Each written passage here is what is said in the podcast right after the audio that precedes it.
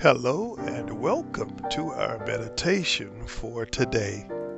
Our thought, do likewise. Do likewise. 1 Peter chapter 4 verse 8.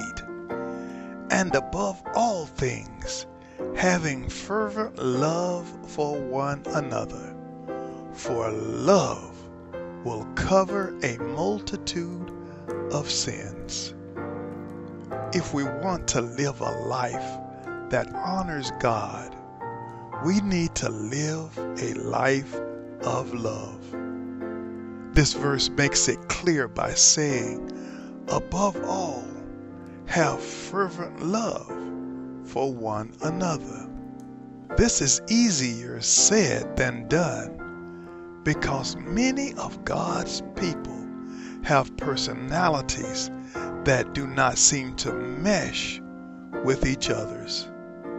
As a result, we must be willing to love. It is easy to be a loving individual in the general sense. I just love everybody. It is another thing altogether to love someone who rubs you the wrong way over and over again. One who seems almost antagonistic to you. Have you ever been in a relationship with another believer who gets on your nerves? You know they have been saved, but they are just not your flavor of Kool-Aid. When I was young, I remember being so excited about leaving my hometown and eventually attending a church more suited for me and my generation. One without those few people who always seemed to rub me the wrong way. I thought, yes, freedom. No longer would I have to deal with that person whom I thought was a thorn in my flesh. Then I was almost shocked to realize how much I missed them, how important they were in my life. Yes, how much I genuinely loved them.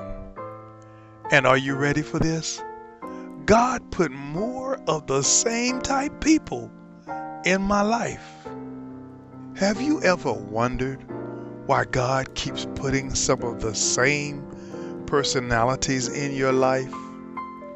Perhaps it is to knock off some of the rough edges in your life that do not line up with Jesus. Some of God's greatest tools to help us mature in the faith are people who rub us the wrong way. We are mandated to love everyone because that is what Jesus did. He commanded us to do likewise. God bless you. Be encouraged today.